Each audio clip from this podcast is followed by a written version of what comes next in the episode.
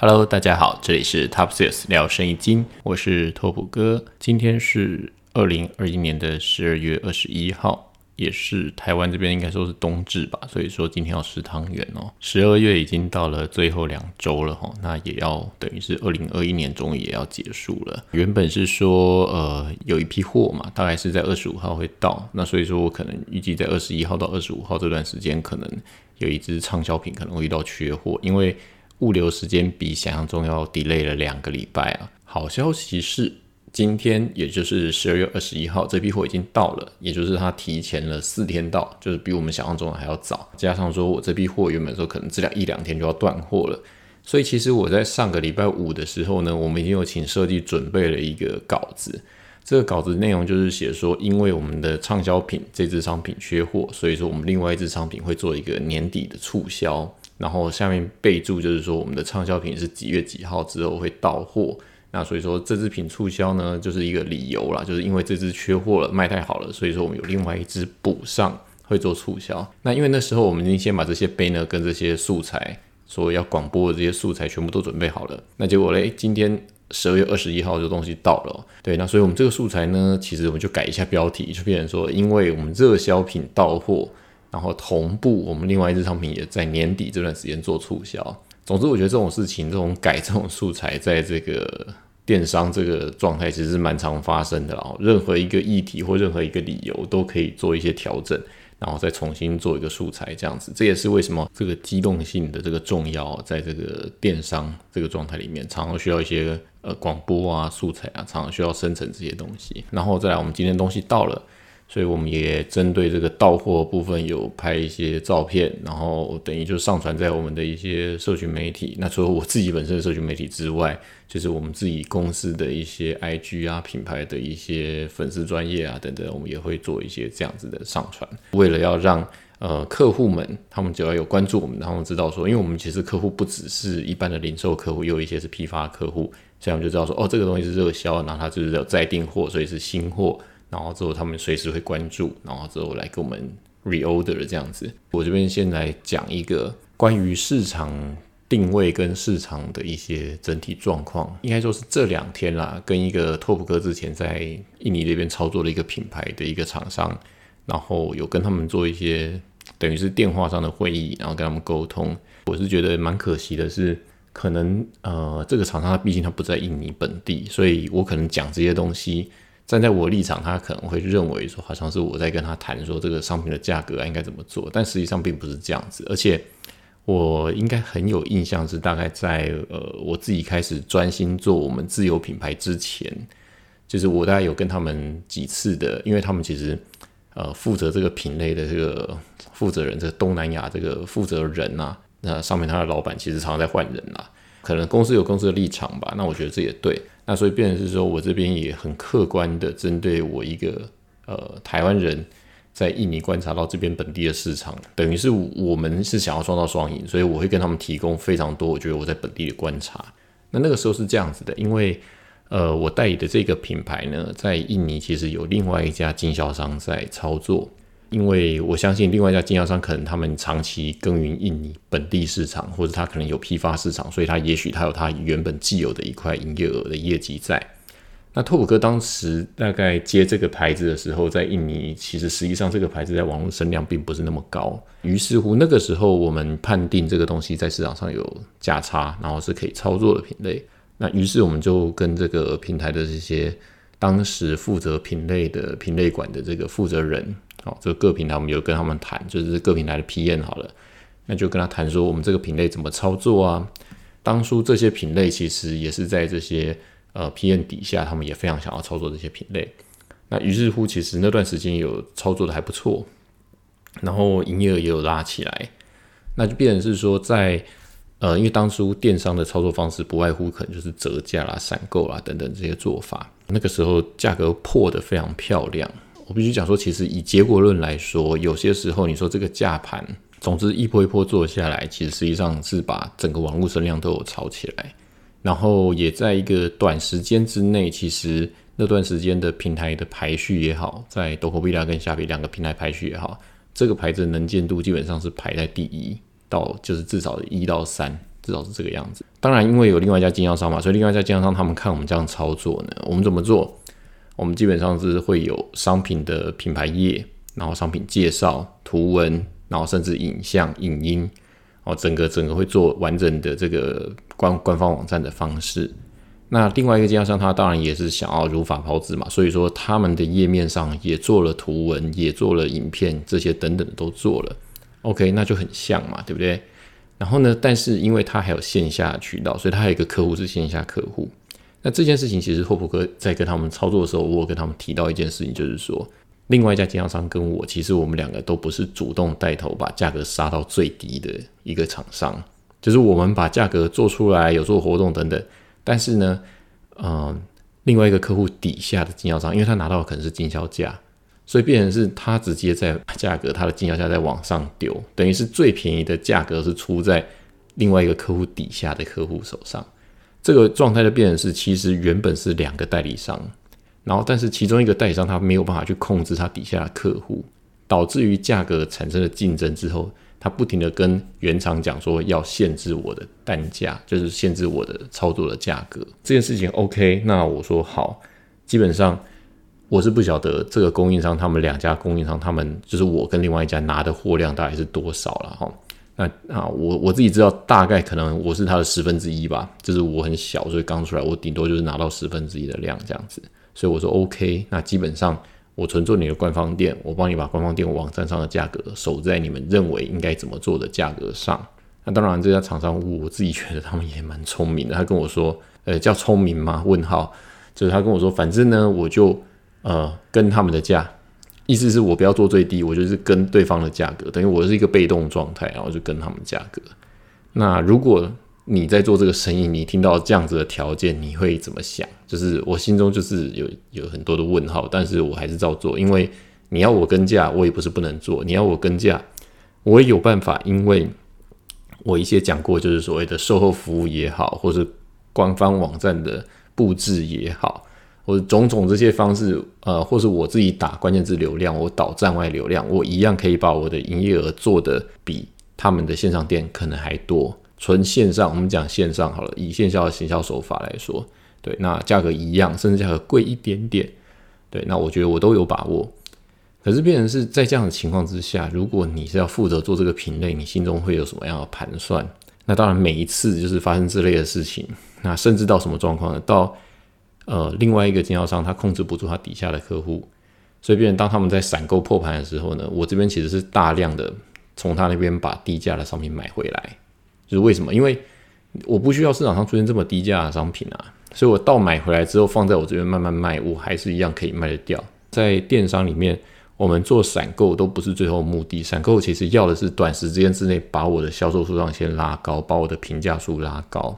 真正要的是闪购后平时的销量，这才是重点。因为闪购甚至有可能很多厂商做到不赚钱。对，那我们基本上闪购除了甩货之外，我们其实都一定是要做到获利，我们不可能做到赔钱。可是我搞不懂别人的做法啦。基本上逻辑是借由闪购把整体销量拉高，有基础的销售量之后，然后之后我有平时的销量，平时销量才是重点。那段时间跟现在时间应该已经有快三年了的这三年，那这三年间为什么我觉得双十一、双十二整体影响力越来越不好？就是说整体的爆发力越来越弱，就是除了。一天之内累积了大量订单之外，就是因为平台时不时的在做活动，所以我可以这样讲，我们的今年度可能双十二的活动跟双十一的活动，跟平常的那种免运日的促销活动，可能大概就差个台币十块二十块这样子的价差而已。我没有办法再提供给消费者那种爆量的价差，因为不可能有东西拦腰砍再砍，就是我不可能半价再半价，没有这样子的事情。所以后来回来就是说，我们还是要看平常天的销量。可是因为代理商他不会操作他底下的客户吧，或者他自己对于他自己价格带来不了解。OK，以至于到最后我就成为一个佛系经营这个品牌。为什么这样讲呢？就是说，呃，我一样会进你的货，然后我会按照你所说的价盘，该放的关键字的比例我还是会放。但是因为你的价格已经变成是我就是站着让大家就是站在线上让大家做比价嘛。因为这个谈判过程当中，如果你是自己是负责这个品类的这个人，就是你自己是这家厂商，就是我要跟你进货，这个我就是这个人，好，那你是我的话，那种种这种谈判迹象就会觉得说，诶，这个上游的概念不太对。第一，他希望我的进货量不要衰退；然后第二，他希望我的价格是高的，末端售价是维护好的。OK，你希望我的价格不要荡，然后之后你又希望我维持高的价格。此外，你还有其他的客户卖的价格比我低，然后你要我在线上卖的量还是跟以以前一样多。对我心中就会有很多的问号，我说我怎么做呢？对不对？呃，好，我可以导入人来，但是问题是就是很明白的，线上就是有另外一个客户，他价格就是比你低嘛。我刚前面讲说，如果我们差价是差一点点，我可以用说其他手法来做。但是因为其实在这个过程当中，我一直跟原厂反映一件事情，就是说，呃，市场的整体的价格已经来到了某一个新的状态了。不是你们一开始看到这个高价，那这个高价或许你们在操作线下市场有它的逻辑，就是我必须在线上维持一个高的价格，所以你们才有办法拆盘。拆盘这件事情我以前有讲过嘛，就是说，所以其实你们的主力并不是在线上，那我这个官方店只是为了要维持你们的整体价格的这个定锚的这个概念而已。那我觉得这很 OK。就如果说你们的市场策略是这样子的话。那我有我的必要，就是我这家官方店有它存在的必要。对，那我姑且不说你们要不要投资我做我官方店的广告，因为现在越来越多的厂商投广告看的是转换率，所以如果说你还要我再投广告，或者你要给我钱让我去投广告，可是因为我不能交代给你硬硬的转换率，其实呃，如果在印尼市场待过，就会发现说，其实如果差价差在台币一百块到两百块，这个差价是非常大的，就是对他们来说是非常惊人的一个差价。怎么讲呢？讲个题外小故事啊。为什么说差价一两百块是非常大的？呃，我们这边有一个业务，就是我们分公司那边有个业务，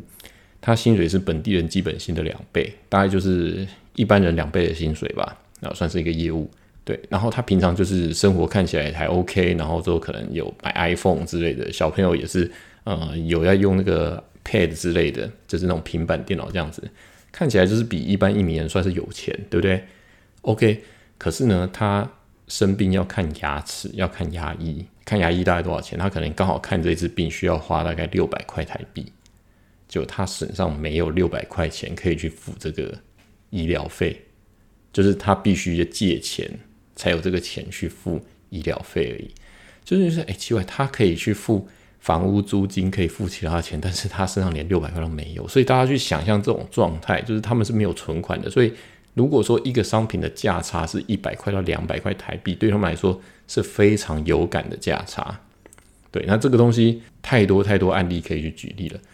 总而言之，因为我呃后来有在跟他们开会的时候，跟他们讲说，呃，你们就是明示与暗示，我都有跟他们讲说，你们的价格已经偏离整体市场太多了。呃，可以讲那个乖离率太大了，就是说。这个商品真的以现在这个价格，我在网络上真的是给人家比价比好玩的而已啦，就是这样子。那会不会有卖出去？会。那他们有问我说，那你要不要做一点促销？呃，我这边给出来答案是，呃，你要我做促销是促销到什么价格？如果今天我追不到他们那个价，以你的进货成本追不到市场应该出现的价格的话，我不如不要促销，因为以这个状态来说，我的价格促销完之后依然是一个贵的价格。会买我的人就是死忠粉，会买我这个牌子的人，我不管是贵的价格也好，便宜的价格也好，嗯，他会来我这家店买，基本上就是会买。他被我打到，他会买，有一点差价，他愿意来官方店买，他还是会买。可是我要降价，我要降到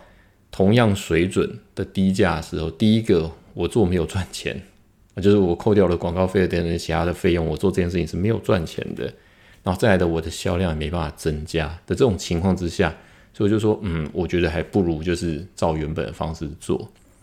至于你们说，哎，有没有可能回到之前可能超过现在十几倍的销量的那种状态？我自己应该是很客气的讲，我觉得已经不可能了。你们有错过了某一个时间点，那那个时间点要再来一次，应该来不及了，就是很可惜的。除非你们整体策略要改变。或者是你们就干脆将错就错，去好好开发你们的业务市场，业务通就是线下那些市场，因为我线上价格已经帮你们成功做高了，这也是你们当初想要的结果。OK，回过来，假设你是一个经理人，你当初遇到这样子的客户，他跟你提了这样的要求，你该怎么做？所以这也是为什么我在那个时候我们就企划出来，想说我们来做自有品牌的原因。在这个整体的这个市场区隔、跟对象、跟定位已经非常清楚了，而且我已经很清楚知道我用多少价格可以带来多少的销售量。就是当我在代理这个品牌的时候，其实我已经完全试出这个公式了，而且我甚至都可以算出来说，我一个月的行销费用是多少，我可以产出多少营业额。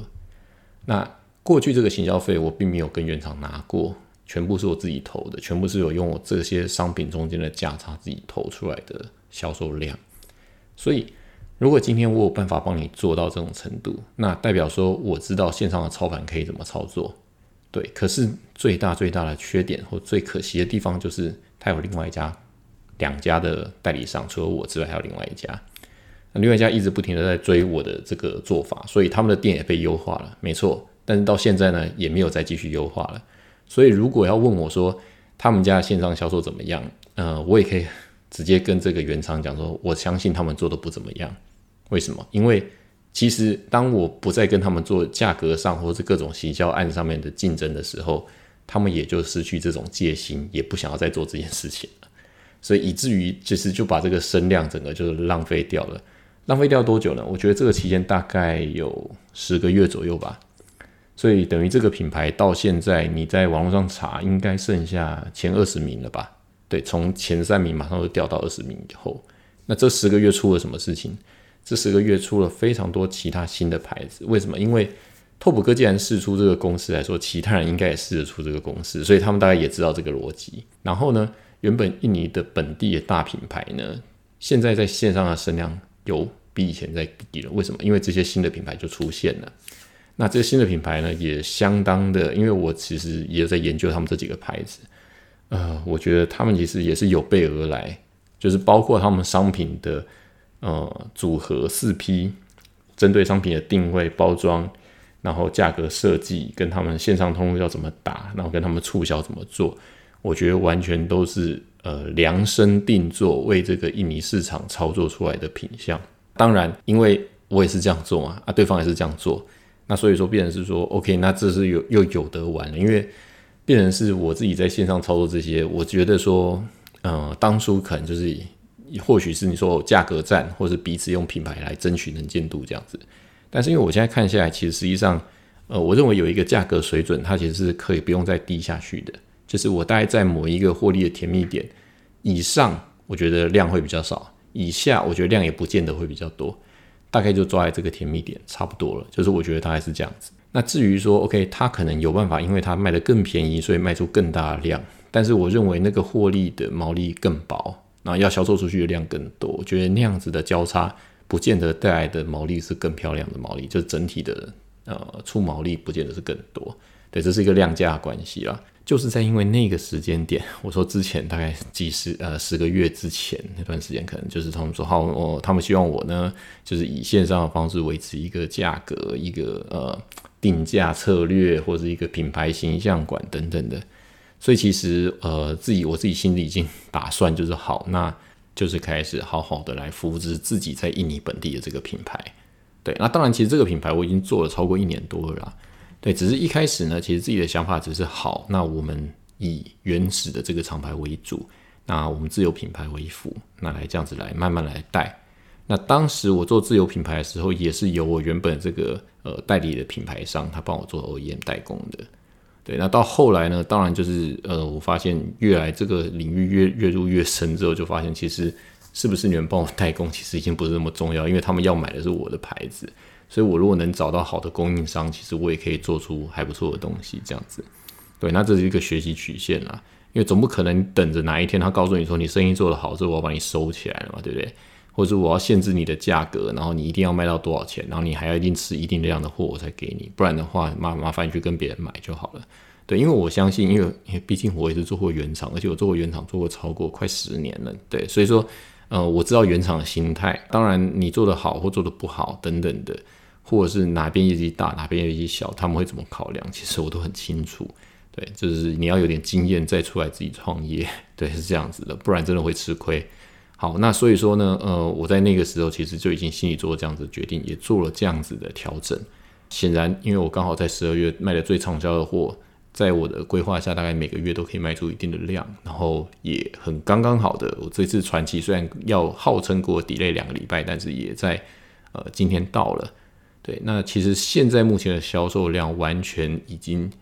取代掉我原本有代理这个牌子之前的销售量，而且甚至还更多。其实大概是原本我在做两个品牌时候加起来的量的一点五倍吧。对，那当然。因为是我自己自己的公司，也是我自己的钱，所以其实我的周转必须是由我产出来的利润在做周转。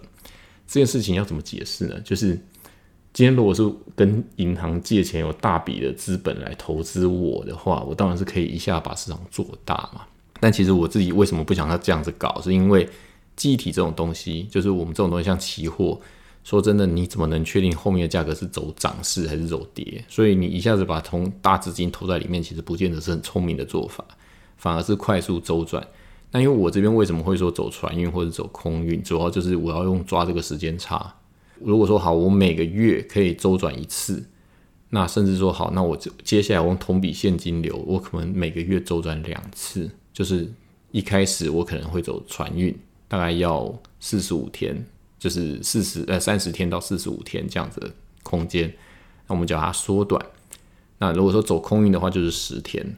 等于说，如果我在不变现金流的情况之下，我要做到周转两次的时候，我可以多付点运费，从船运变成空运，我至少可以支撑成这样，所以我可以把我的营业额再扩增至少一倍。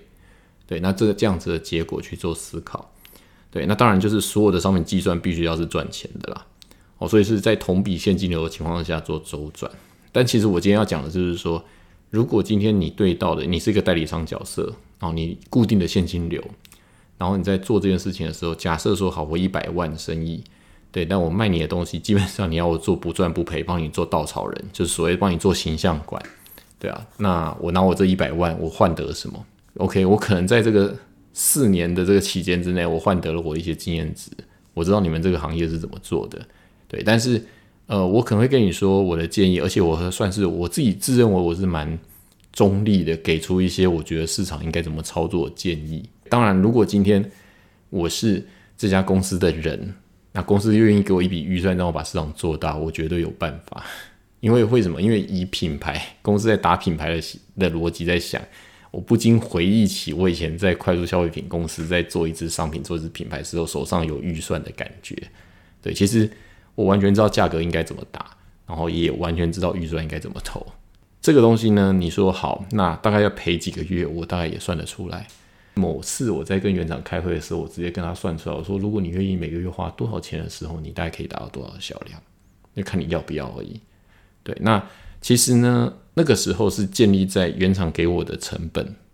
所以让他们去决定要不要。但其实今天，如果我拿到某些商品的成本，甚至我拿到比原厂更低的成本，我我有我自己的牌子，我可以自己决定我要不要做这件事情。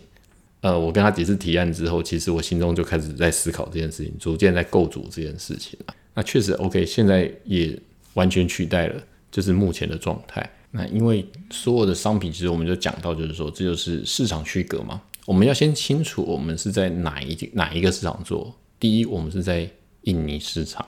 那印尼市场的本地的一些大家的所得啊，然后大家购物的习惯啊，而且我们是在印尼里面的电商市场。好，那印尼里面的电商市场里面的排名，我们要心中先决定好，我未来要在这个排名的哪一个位置？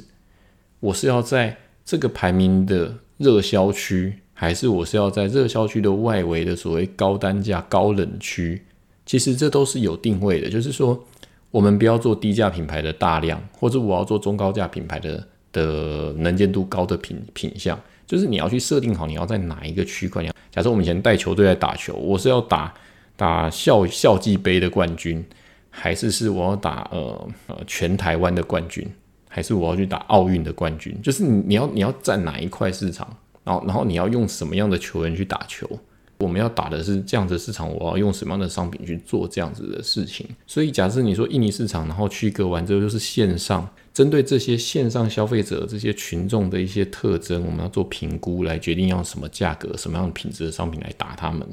哦，然后这就是我们要抓的定位嘛。后来这家厂商他们也做了一个比较平价的版本，想要做这个线上市场。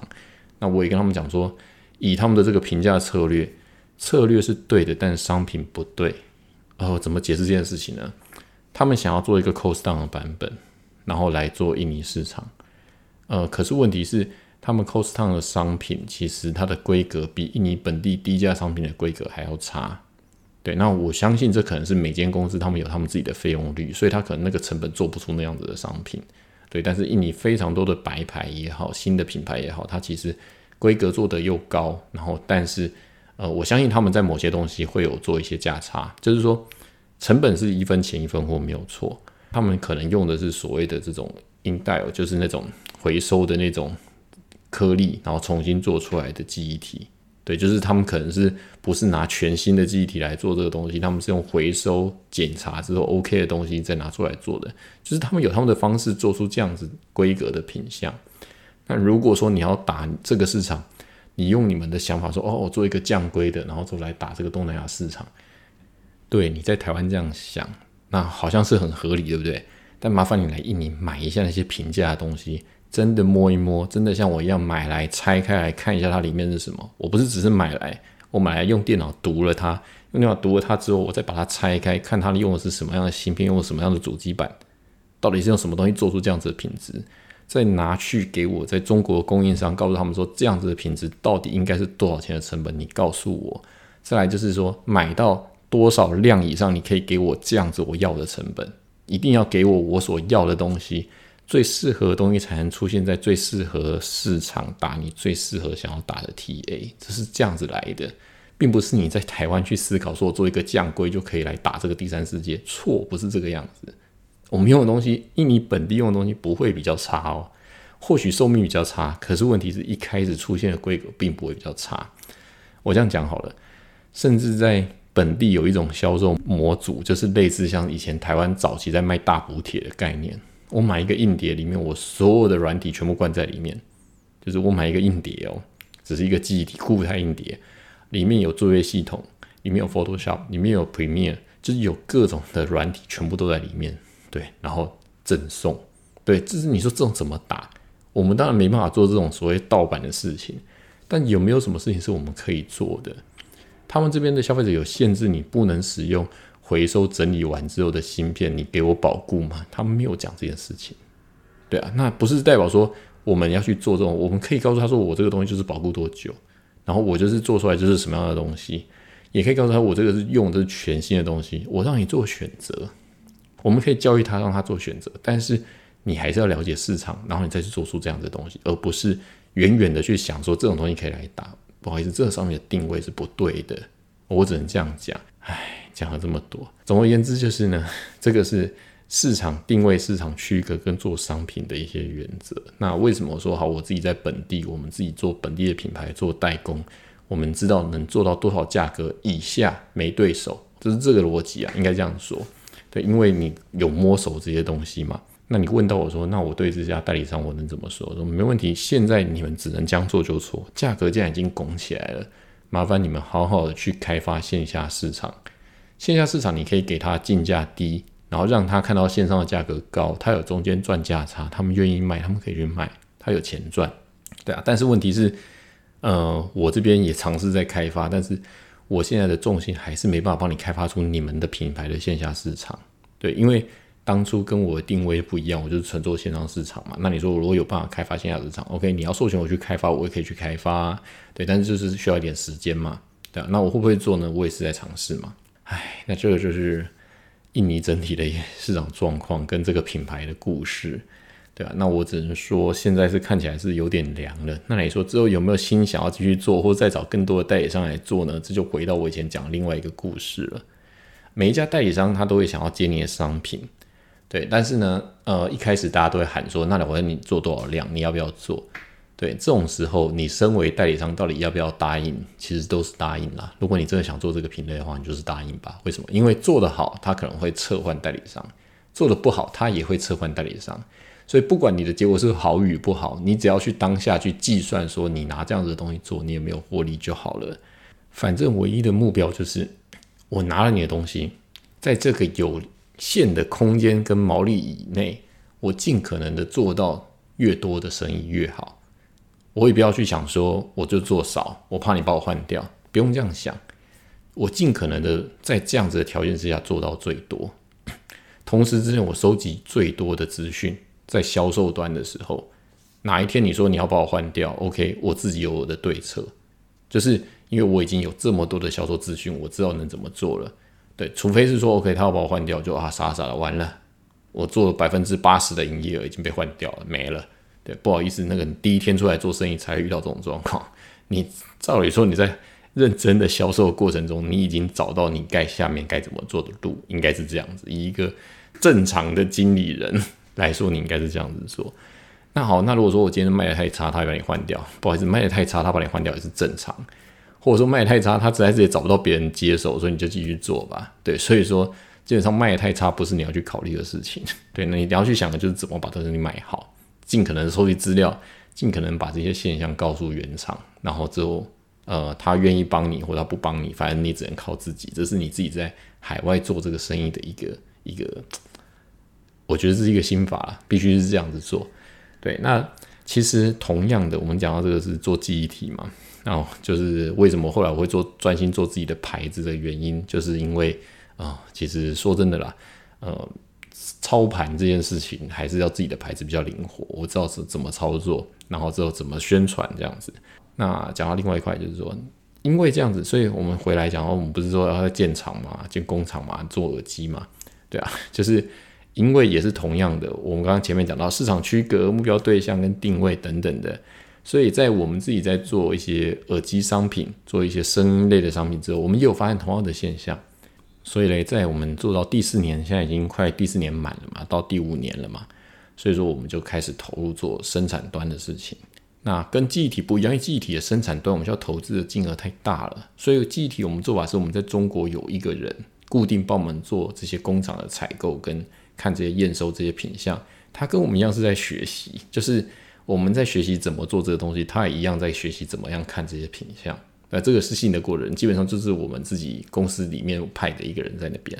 对，那当然说好声音类的东西，我们其实已经掌握到了某一些条件。所以，我们打算自己在印尼这边设厂来做这些事情。对，那我们现在工厂的进度也持续在进行，然后其实甚至连工厂的业务也已经招到订单了。那目前也已经招到，可能至少以我们的耳机来说，一个月十万只的订单都已经达到这个订单数了。就变成是说，可以发现，其实当你知道市场的氛围，你很清楚的知道你市场需要什么样的商品。在我们一次又一次的销售之内，我们已经把这个公式都已经完全写出来之后，其实很清楚知道就是要做这个东西。那做这个东西，然后之后我们要在哪些渠道来销售，其实都非常明确。然后甚至是我要怎么打广告，那我甚至都可以讲出来我们的广告投放的占比。以拓普哥现在在印尼卖的最好的耳机来说，大概就是我们假设每卖出一只耳机，对我大概广告占比需要八趴。我们用末端售价来看好了，因为我就直接对消费者嘛。我们价格假设是卖台币六十块一组的耳机，六十块哦，好，运费是消费者自己付。六十块一组的耳机，我的广告费成交后，我计算我的平均每一个成交的广告费需要花八趴，意思就是，呃，大概是多少钱啊？呃，四点四点八块，对不对？对，大概就是四点八块左右台币可以卖掉六十块的耳机。那我的毛利率占多少呢？我的毛利大概是六十 percent，就是意思是说我大概有三十六块的毛利，所以我扣掉四点多块，我每卖一只耳机大概都可以赚一倍左右，大概是这样。扣除广告费之后，对，那我的销量基本上这个销量就是是大的，所以说我们才勇敢的想要投入这件事情。虽然是低单价，可是像我们今天做了一档散购，也是一天可能就是七八百只的量在走，所以其实这个东西呢，价格呢其实也是维持在这个地方，我们也没有再继续降价了。批发市场也已经打开了。那说真的，这件事情就是我认为就是可以做的事。那你说哦，其他厂商愿不愿意进来做这块，跟我一起抢这块？这也是为什么我才说我们往上去经营、去设厂这件事情。那设厂当然需要投资成本嘛，对。可是因为设厂，我帮我自己找到另外一个定位，就是我前面几次有在讲到说印尼制造这件事情。因为我们现在不停的在做一些宣传，就是在做一些品牌包装，就是我们所谓的印尼制造。就是印尼制造的高品质的这个耳机这件事情，就是说，因为其实定位里面也有包括，就是说，好，我们是一种情感上的心、心理上的心中的定位，就是对消费者来说，因为我们是印尼制造的东西，然后所以说我们价格应该是多少？那因为印尼制造的品质怎样，然后我们有我们自己的牌子，这就是印尼本地牌，对，那就是我们要去占据这个 六十块的这个六十块耳机的这个东西，就是这个，然后这么便宜东西也要定位，没错，这个东西也是要定位啊，对吧？大把大把卖，你也是还是一样要有这个定位嘛。对啊，那我们从六十块，那甚至是我如果是金属壳的，我可以卖到一百二十块，等等，我们慢慢慢做价差嘛。对啊，那就是如果说好，我甚至我做电竞版的，很好笑，什么是电竞版？对，以后大家就知道，我们也还有做电竞版的耳机。对，那可能价格呢也是维持在一百二十块。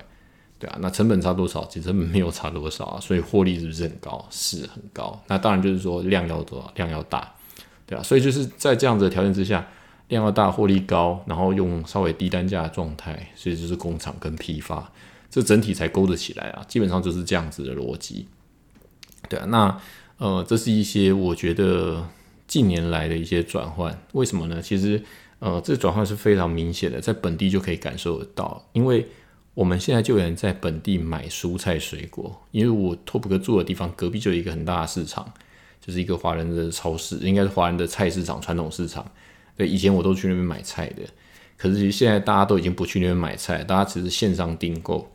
而且线上订购呢，它可以直接帮你送来，然后送来的菜又比菜市场便宜哦，这是第一个，然后再来就是说它还有 voucher，就是还有折价，就是说你买多少我再送你食用油，而且还保证在每天早上几点前送到，迟到的话我会再补你 voucher，就是大家已经就连卖蔬菜都内卷到这种程度了，就是你想嘛。他必须从雅加达那边的把东西载到你印尼，我现在住的这个地方，我光坐计程车过去，我我坐计程车过去，我大概都要花台币两三百块。他是帮你每天这样子专车这样送过来，然后弄那一箱菜，我订多少钱？可以订才订两三百块而已，对啊，嗯，那免运费帮你送过来，就是一大堆问号。但是市场就是这个样子，所以如果你不去了解这个市场，OK，然后说我要一样在这边卖这些东西。呃，其实是非常难做的，因为你自己生活在本地，你就知道他们本地人是用什么方式在买东西。对，你要知道说他们到底租金花了多少。很好笑的是，这附近的房价，因为现在一直在盖房子，但是我们最近才从一个朋友心中听到，就是说他的房子租给别人，呃，他自己在这边买房子嘛，然后之后他要投资，他要租给别人，他租给别人一个月多少钱？才两千块而已，就是一个类似像是 apartment 那种，就是他租金一个月才两千的台币哦。对啊，那那这个两千块为什么我要租给他？因为这个以这种 apartment，他必须要付管理费，所以说这个租户就是我要给你租这个房子，我除了要给这个这个原本的房东，我要给他一个月两千之外，我还要去付那个大厦的管理费，大厦的管理费可能也快一个月要付两千块了，对啊，所以说他租给别人等于是叫他去付那个管理费的意思啊，对，但是问题是其实实际上就是你可以想象，这租金已经到这么便宜的状态了。对啊，那这是整体这个印尼本地人的这个收入到底有没有起来，或者市场到底符合什么样的东西，就要去思考嘛。那你要卖高端的东西也是可以卖啊，但是这个它的族群就不是我说的这种广的这种族群嘛。对，因为我们做的是本地牌，本地牌总是我不会卖本地牌给本地的日本人、本地的韩国人不会嘛，我们就是卖给本地的印尼人嘛，这才是最大的市场嘛。对，所以这是你的。市场区隔、市场定位、销售主要对象，你都非常清楚。那这也是为什么我自己在做，甚至我也做自己本地牌的机体卖给本地人嘛，就是这样子啊。所以，我们所有的宣传、所有的影片也都是用印尼文来跟印尼人、本地人在 YouTube 上面做宣传、做沟通、做开箱。这就是如何 localize 这件事情。对，好，那总之今天呢，我们针对就是用这个故事啊，大概是三年来代理一个牌子。当然又得到一个代理牌子，最后可能会有的结果。反正每次代理别的牌子，大概都会有类似这样子的结果。但是因为从过去拓普哥帮别人代理品牌做得很好，然后被人家直接抽走，让拿去做到现在，其实 OK，你有没有抽走？对我来说，我已经学会，因为我已经被别人抽走过很多次了。所以说我其实坦白说，我已经从中间学到一些东西。那你问我说未来我要不要继续帮你做？呃，我觉得 OK，我绝对可以帮你继续做。就是说，因为对我来说，其实，呃，我一样会计算说它的投投报率跟我到底要怎么做。那其实，但是你说 OK，如果说不好意思，我们觉得说不想让让你继续做了，对啊，那你你问我，呃，说真的，呃，我我真的其实也觉得，好吧，那你们就让别人做吧。对啊，就是说，我不再像以前年轻的时候，可能刚创业的时候就变成说完蛋了，就是一下子业绩没了。对，因为我其实已经完全建筑另外一只脚了。这也是把这个故事分享给一些正在创业或做代理品牌的一些朋友们。就是如果你的业绩大部分集中在某一块的时候，其实你也要自己要去想一下，就是在每次交易当中，就是每次沟通过程当中，你可能就会了解一些呃厂商的心态。对，那其实每一个代理商都会遇到同样的问题啊。不管我这样说，我前面讲，不管做得好或做得不好，对，其实做自己的这个东西才是，如果你能建立起来，就是以自己的牌子，你这些投资才不会说有一天有这种突然间消失的风险嘛。对啊，那今天的故事就分享到这边。对，好，然后我们下周见喽。好，今年剩最后一个礼拜了。对啊，大家加油喽，拜拜。